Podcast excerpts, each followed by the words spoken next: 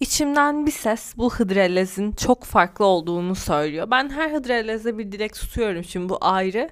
Ama bu sefer içimdeki ses böyle bana diyor ki bu yıl ne dilek dilense sanki olacak. Öyle hissediyorum. Bu yüzden de bir bölüm yapmaya karar verdim. Ee, daha fazla insana paylaşırsam daha da güzel olacağını düşündüm. Bu bölümde Hıdrellez'den, Hızır İlyas'tan, biraz İslami konulardan, biraz şamanik konulardan bahsedeceğiz. Böyle.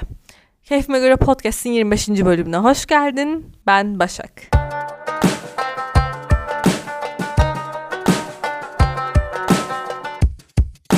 Bölüme başlamadan önce bu bölümle ilgili araştırdığım tüm bilgileri iki makaleden bir tane de kitaptan araştırdığımı belirtmek istiyorum. Tem, yani sağlam bir temel üzerine kurmaya çalıştığım bölümü. Bölümün sonunda da bu kaynaklarımı sizinle paylaşacağım. Daha derin bir araştırma yapmak isteyen bir merakı olan gidip oralardan bakabilir.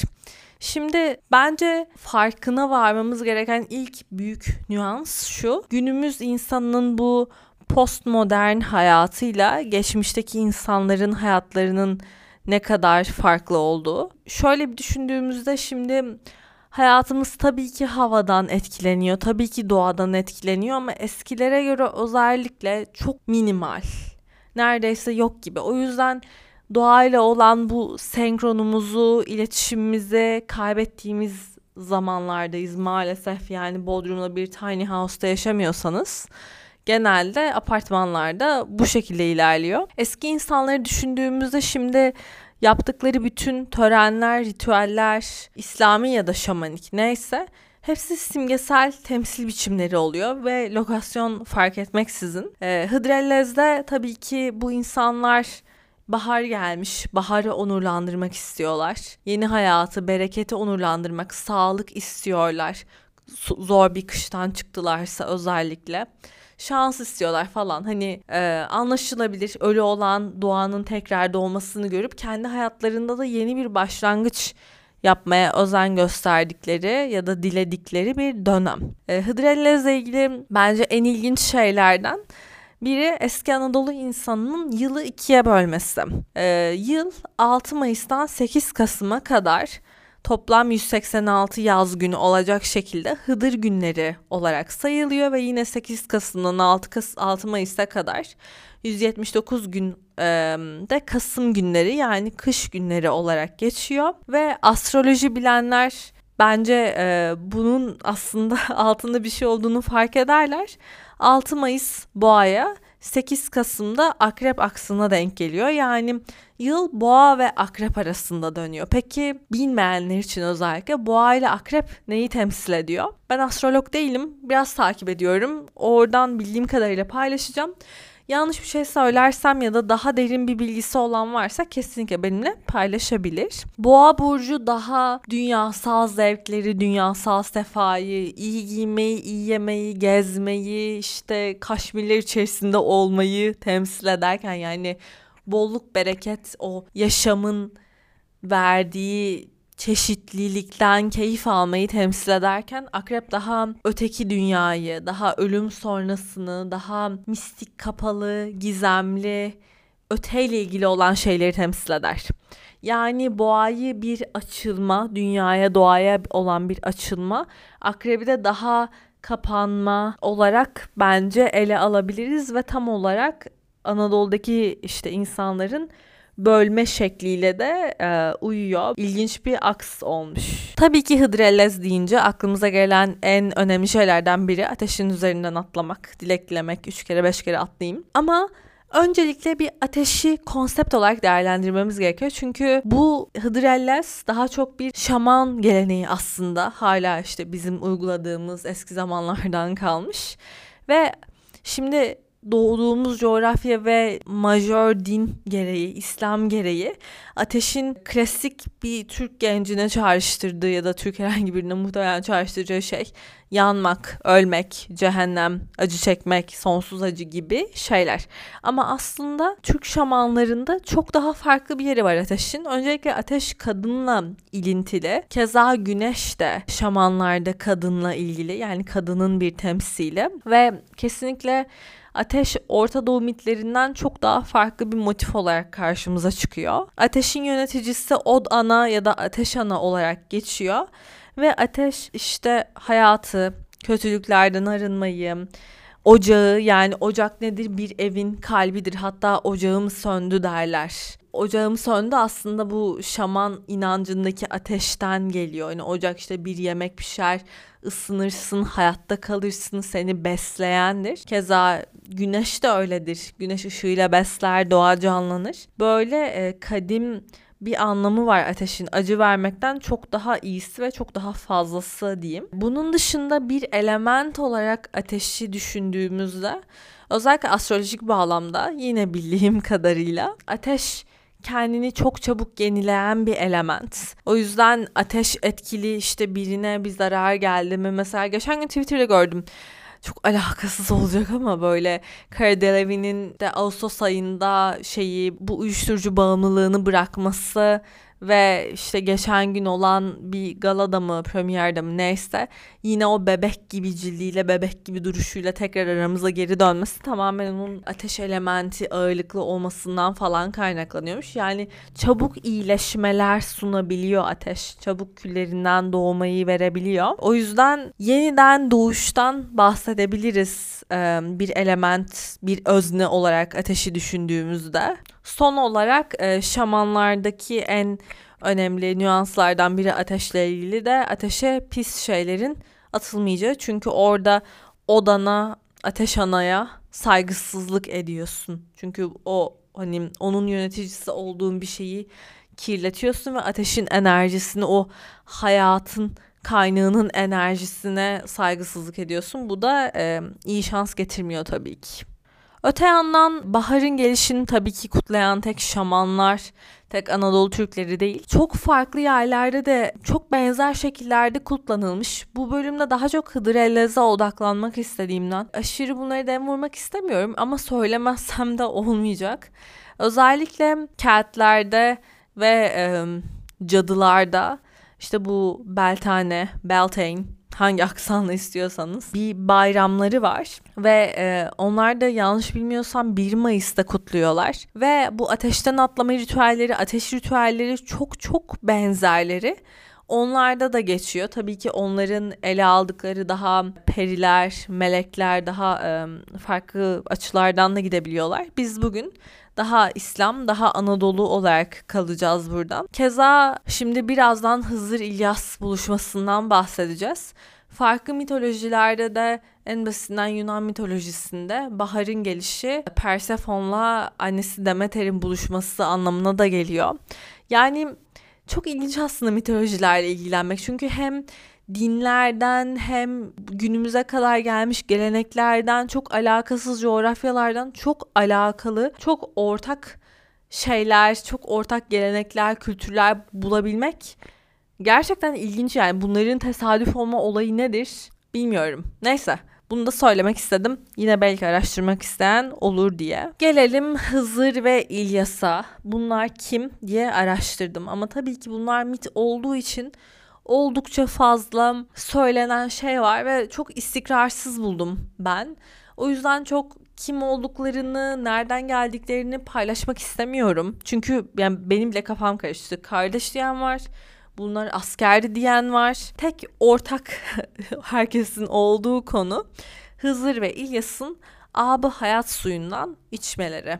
Abı hayat insana içtiğinde sonsuz bir ömür veren bir su. Öncelikle bir Hazreti Hızır'dan bahsedelim. Hazreti Muhammed ve Hazreti Ali'den sonra neredeyse en çok anılan, en çok medet umulan şahsiyetlerden biri peygamber olarak sayıyorlar. Nebi olarak sayanlar var. Hızır'ın adı direkt Hazreti Hızır'ın adı direkt Kur'an'da geçmiyor. Ama Kehf suresi 60 ve 82. ayetler arasında kullarımızdan bir kul olarak Hızır'dan bahsedildiği Hazreti Musa ile böyle yaşadığı bir e, olay var. Musa'da bir ilim var. Keza e, Hazreti Hızır'da da Musa'da ne ilmi olduğunu şu an hatırlamıyorum. Ama Hazreti Hızır'da da ledün ilmi var. Şimdi bu ilimler denene göre Allah tarafından kişilere özel olarak veriliyor. Hızır Musa'nın e, ilmini bilmiyor. Musa da Hızır'ın ilmini bilmiyor. Ve ledün ilmi şu demekmiş. Ben de bunu araştırırken öğrendim. Allah tarafından Hazreti Hızır'a e, sırrı, bir olayın arkasındaki sırrı ve gaybı bilme yeteneği verilmiş. Çok boyutluluk yeteneği de verilmiş galiba. Bu ledün ilmiyle bilgili mi bilmiyorum ama Hazreti Hızır'ın başka boyutlarda yaşadığı hayat bizim bildiğimiz ve yaşadığımız hayattan çok daha farklı, çok daha boyutlu e, bir hayat. O yüzden çok farklı anlarda hani a pardon aynı anlarda çok farklı yerlerde olabilme yeteneğine sahip biri. Hazreti Hızır'ın özellikle Alevi Bektaşi kültüründe de büyük bir yeri var. Bazı okumalarıma göre bazı e, yerlerde, bazı kültürlerde Hızır'la Hazreti Ali bile birleştirilmiş. Öyle inançlar da varmış. Tabii ki bunu makale diyor. O yüzden söylüyorum ben de. İlyas'a gelecek olursak İlyas'la ilgili herhangi bir işte peygamberlik e, statüsü geçmiyor ama İlyas'la ilgili e, veli olduğu ile ilgili şeyler geçiyor. Kur'an'da Enam suresi 85. ayet ve Saffat 123-132 arası da İlyas'ın adı geçiyor. Yani e, Hazreti Hızır'ın tam aksine kendisi su ve hayvanların koruyucusu olarak da biliniyor ama bunun dışında çok da bir bilgi yok onunla ilgili tabii ki bir de daha işte e, kulaktan kulağa söylemler olduğu için maalesef çok fazla bir şey bilemiyoruz. Gelelim fasulyenin faydalarına Hıdrellez gününe. Şimdi Hıdrellez kelime olarak Hızır ve İlyas'ın birleşmesinden geliyormuş.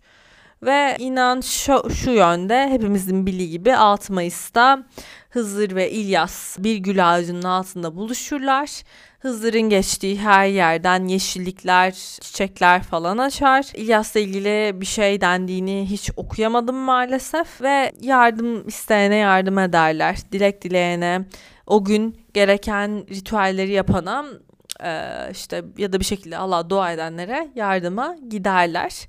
İlyas İlyas'ın da şey yaptığını pardon hatırlıyorum.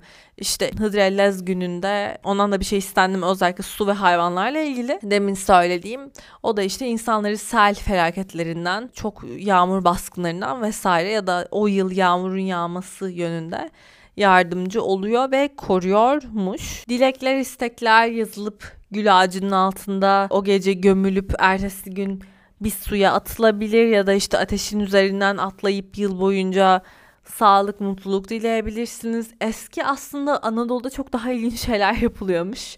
Mesela çimlerde yuvarlanmak gibi. Hazreti Hızır'ın geçtiği yerlerin çimlendiği, yeşillendiği rivayet edildiği için hani oradan Hazreti Hızır geçtiyse mantığıyla üzerinde yuvarlanıyorsun ve bütün yıl o sağlık şey hastalıklardan vesaire korunulacağı düşünülüyormuş. İnsanlar tabii ki bolluk bereket e, diliyor ya da işte aşk huzur neyse. Velhasıl Hıdrellez'in bunca yıldır hayatımızda bir şaman geleneği olarak başlayıp İslam'a dönüşmesinin yolu böyleydi. Şimdi birazcık da Hıdrellez'de bence ne yapmamız gerektiğinden bir konuşalım. Yani konumuz aslında doğayla oldukça ilintili değil mi? Doğanın yeniden canlanışını kutluyoruz. O yüzden şayet doğada, doğaya yakın bir eviniz, deniz kenarında, denize yakın ya da işte bir yeşilliğe, toprağa yakın bir yer varsa mutlaka çıplak temasları, işte denize girmeyi ya da bir toprak yerde yürünmesini 6 Mayıs gününde ben tavsiye ediyorum. Onun dışında banyo yapmak Hazreti İlyas'a, ay Hazreti İlyas diyorum İlyas'a bir oradan oraya bir gönderme olabilir. Kesinlikle temiz olmak gerekiyor. Çünkü Hazreti Hızır'ın evlere gelip tek tek böyle e, dilek olan evlere gelip e, o dilekleri almak için girdiği söyleniyor ve herkes tabii ki evini temiz bırakmaya çalışıyor. Bahar temizliği buradan da geliyor diyorlar. Ben özellikle bir şeyler yazacak olan insanlara e, olan kişilere, dinleyenlere e, seslenmek istiyorum. Şimdi bir şeyleri isterken, bir şeyleri dilerken o şeyin frekansında olup olmadığınız bence çok önemli. Çünkü bir saniye bile o şey olmuş gibi hissedebilirseniz bu büyük bir kanca atıyor duruma. O yüzden bir şeyleri yazarken bir şeyleri olmuş gibi yazın ve gerçekten onu hissetmeye çalışın ve atıyorum ben çay istiyorum diyelim.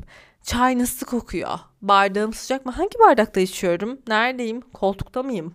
Nasıl hissediyorum? Koltuk yumuşak mı? Gibi böyle kafanızda detaylandırırsanız ben böyle şeylerin daha çok olduğunu gördüm ve deneyimledim. Bunun dışında e, çizebilirsiniz de. Çizme konusunda ekstra bir şeyim yok. Çizerek belki daha daha fazla hissedebileceksinizdir. Yani böyle olaylar çok kişisel aslında.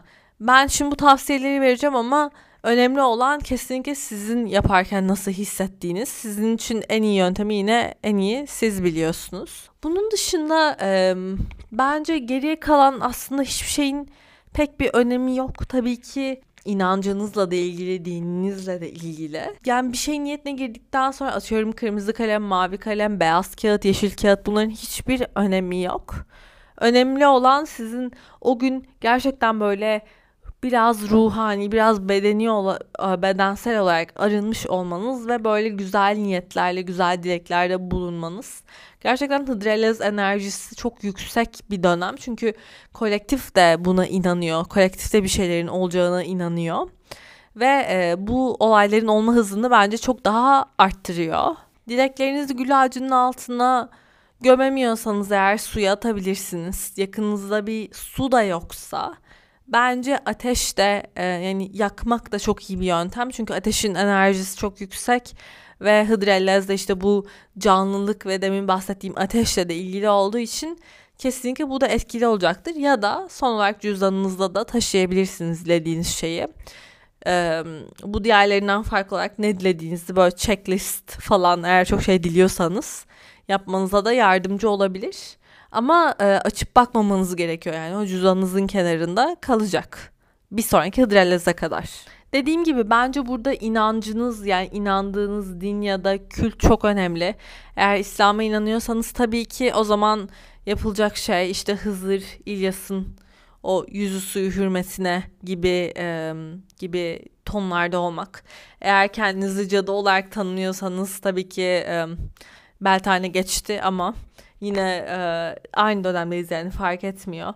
Onda da işte evrenden, meleklerle çalışıyorsanız, perilerle neyle çalışıyorsanız onlardan yardım istemek, onların desteğini özel çalıştığınız bir tanrı tanrıça varsa ya da onlarla daha bütünleşmiş hissedebilirsiniz. Sonuç olarak bu dönem bir şekilde enerjinin çok yükseldiği, her tarafın çok daha umut dolu olduğu bir dönem. O yüzden kesinlikle dilekler için ideal diye düşünüyorum. Her neye inanıyorsanız hiç fark etmiyor. Böyle ben ben ne yapmayı düşünüyorum yani hiç fark hiç şey önüme artık ne kalem ne defter gelirse falan direkt ona yazacağım ve ben cüzdanıma koymayı düşünüyorum yazdığım şeyi.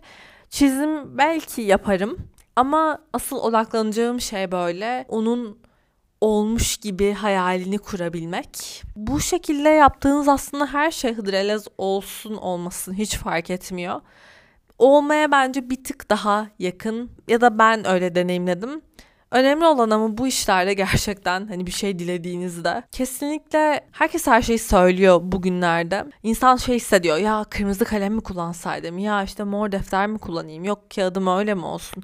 Hayır arkadaşlar yani neye inanıyorsanız, ne sizin için işe yarıyorsa, neye niyet ediyorsanız tamamen osunuz. Bu genel. Hiçbir şeye ihtiyacınız yok. Eğer içinize mor kalem geliyorsa mor kullanırsınız. Eğer fark etmez diyorsanız istediğiniz şekilde ilerleyin. Sadece çok garip, çok spesifik böyle garip garip detay verenler oluyor ve ben böyle şeylerden hiç hoşlanmıyorum. Boşuna birilerinin sizi kancalamasına izin vermeyin. Birilerini kancalamamaya çalışıyorum yani. Sizin için en iyi neyse onu yapın.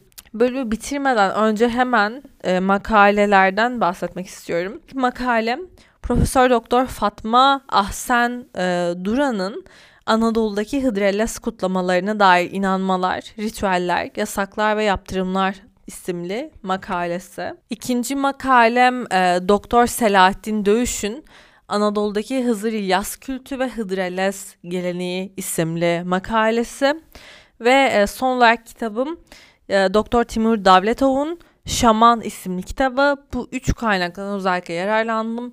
Linklerini de e, Spotify'da falan işte Apple'da alta koyacağım. Buralardan hem işte kitaba satın alabilir hem de makaleleri inceleyebilirsiniz. Bu hıdrellezde siz ekleyecek misiniz acaba merak ediyorum ya da böyle başka teknikleriniz, yöntemleriniz varsa kesinlikle benimle paylaşın. En kısa sürede bir sonraki bölümle görüşmek üzere. Öpüyorum hepinizi hem de kocaman.